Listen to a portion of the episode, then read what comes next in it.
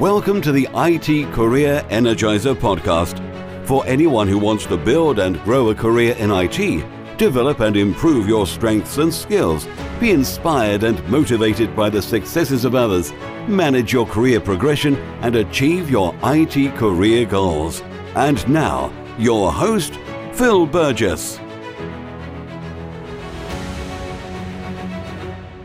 Welcome to episode 188 of the IT Career Energizer podcast.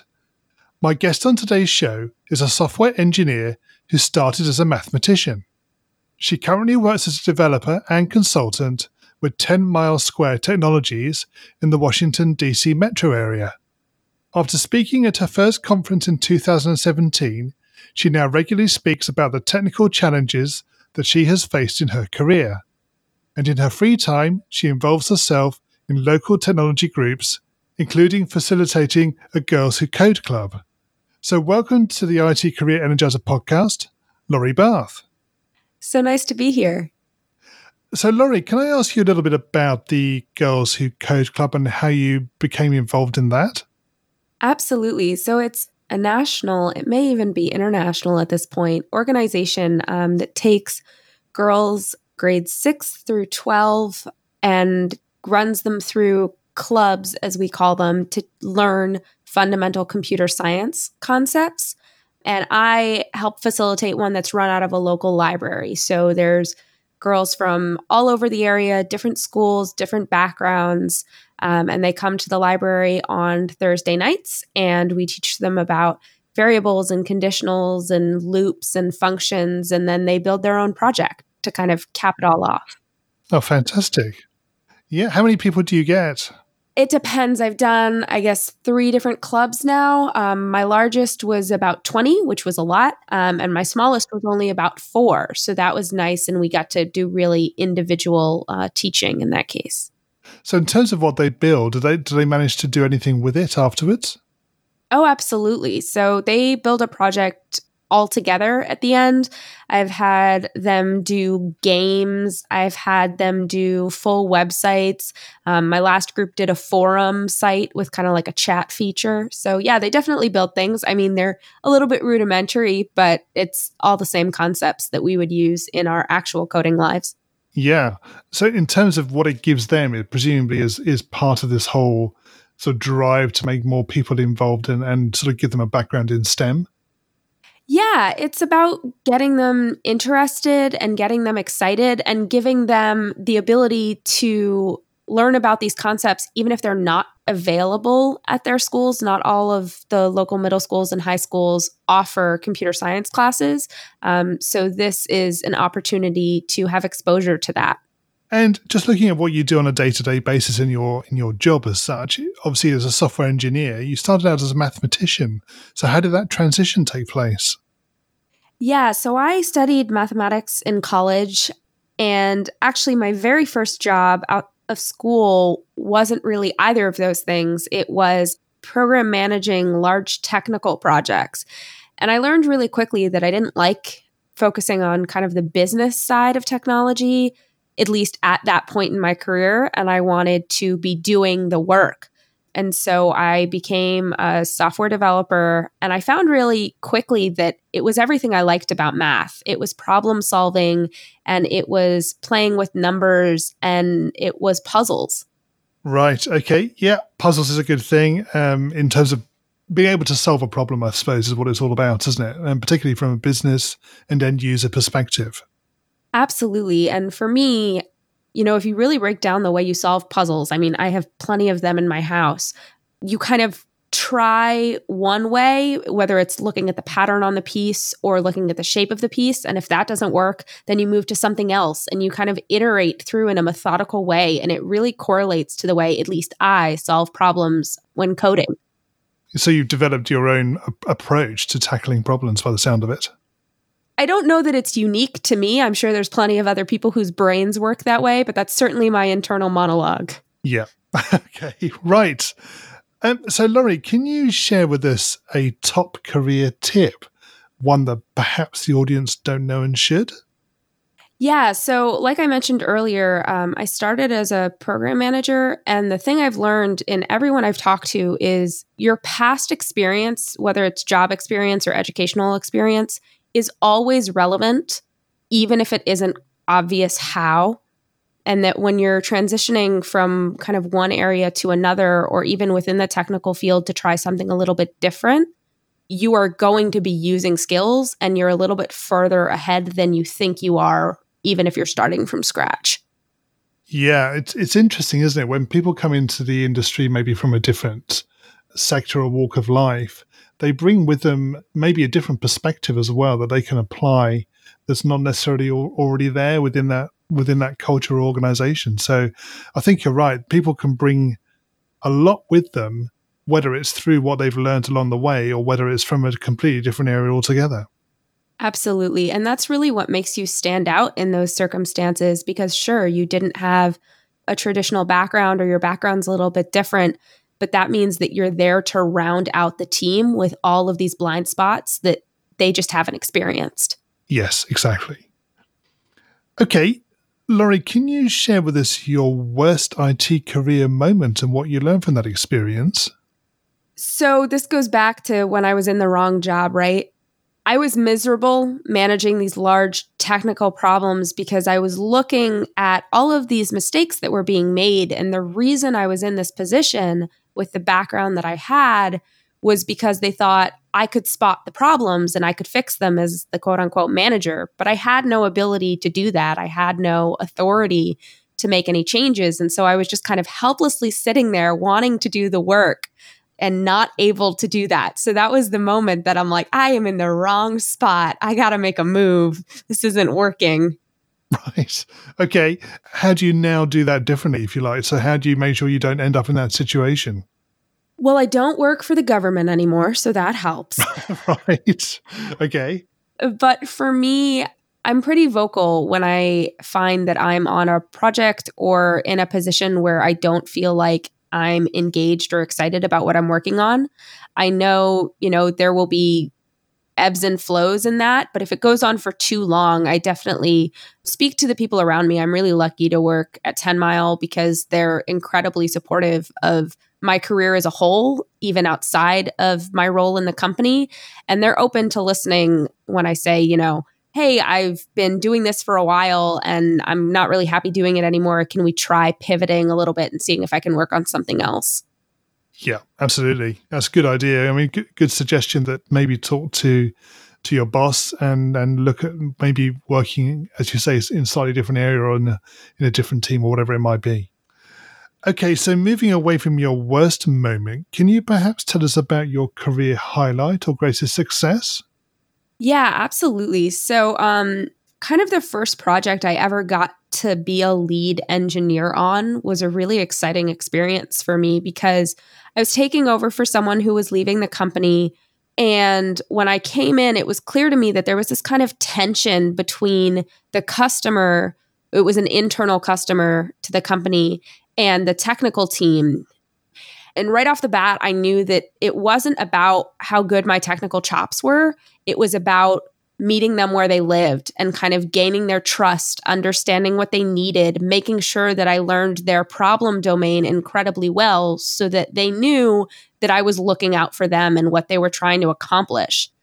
And by the end of it, I could sit there in a meeting and have, you know, other technical team members and the customer in the same room and kind of assuage everyone's concerns over making sure we were going to accomplish what we were trying to accomplish and making sure that everyone on my team was following the standards necessary to make this project work for the customer.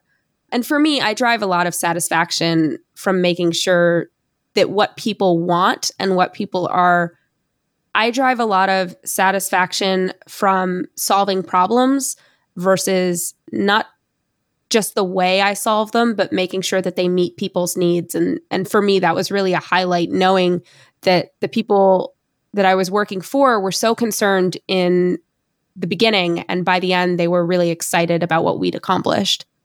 No, that's good. That's that's sort of the uh, rounding it off, isn't it, and bringing it all together. Absolutely. So, Laurie, what excites you about the future of the IT industry and careers in IT? So, I'm actually really excited about all of the communities that we're building and the communities that kind of are moving away from the stereotypes of like coders in a basement, right? So there's online communities and there's meetup and in person communities. There's open source communities that are really kind of taking on a different shape than they have before.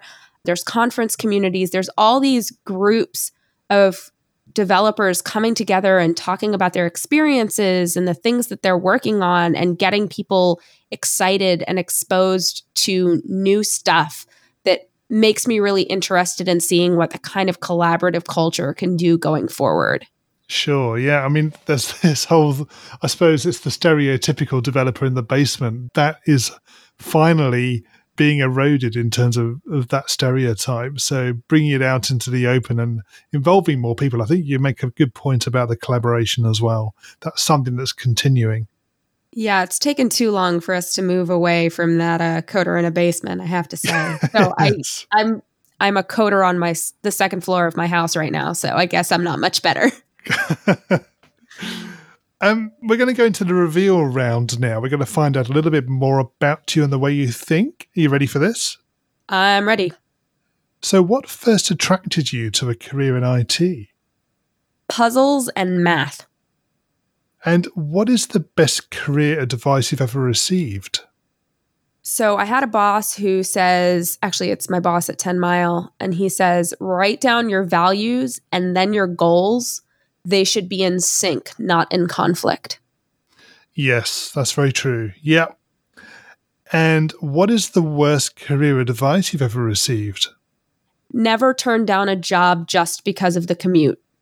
I'm someone who is incredibly affected by the fact that I live in a high traffic area and I don't love driving distances and it really affects my quality of life. And so I should and would absolutely turn down a job if the commute was too far for me. Sure. So for you it's it's that's a particular factor when you decide what you want to do and where you want to work. Absolutely. And if you were to begin your IT career again in today's world, what would you do? So, this is one of those questions that I always kind of laugh at because my super analytical brain goes, Well, if I told myself this in the past, then I wouldn't be where I am now, and the domino effect would change everything. But I don't know that I do anything differently. I think the only thing I might say is there were things that I did when I was younger that really was coding and I didn't recognize it as such at that time. Can you give an example of what that might be? Yeah, absolutely. So, um, I was in a just a computer class in school, and we were using this program called Jurtle, and you make this little turtle kind of move around the grid and have it draw a picture. Yeah. And we made it do the alphabet, and I did it faster than absolutely anyone in the class. And to me, I was like, oh, I'm just making a thing move. And I didn't realize that everything I was doing to make it move was code. Yes. And what career objectives are you currently focusing on? More speaking, more technical writing. I don't know if we said this up top, but I do a fair bit of blogging. About once a week, I'll publish something. And I've been having a lot of fun recently uh, looking at some of the ECMAScript syntax for JavaScript, specifically 2019, which was just released because it's kind of fun to look at the new features for a language. And what's the number one non technical skill that has helped you in your career so far? Writing, hands down, no question. Yes, you obviously you mentioned your blogging just now, um, and it's something you've been doing for how long now? So I've only been doing the blogging for about a year, maybe less.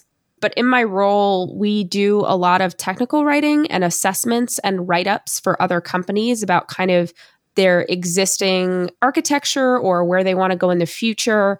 And being able to write technical material is a skill that's both challenging and something not a lot of people spend time working on.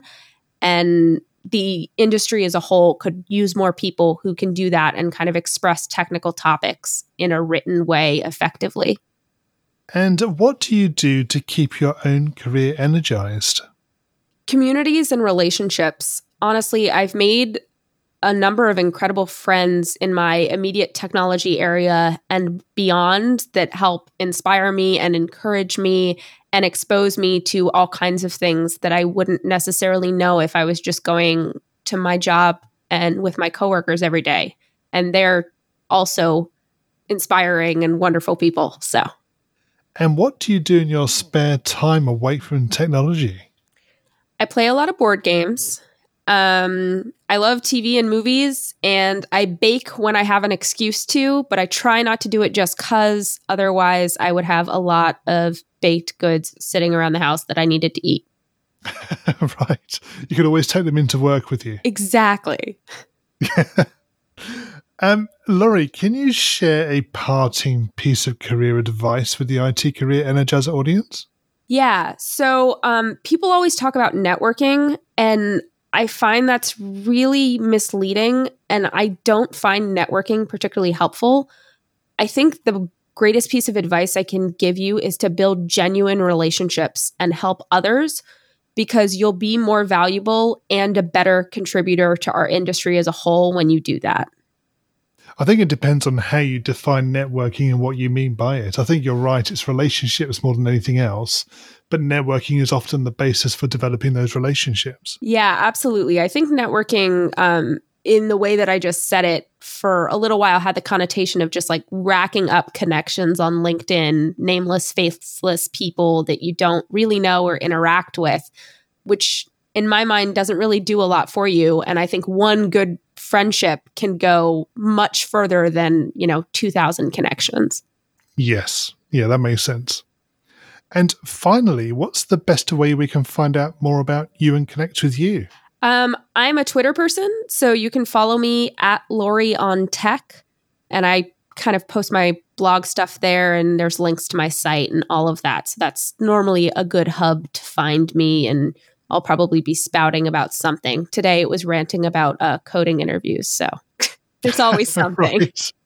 Yeah, well, that's up my street anything career related. So I'll be having a look out for that.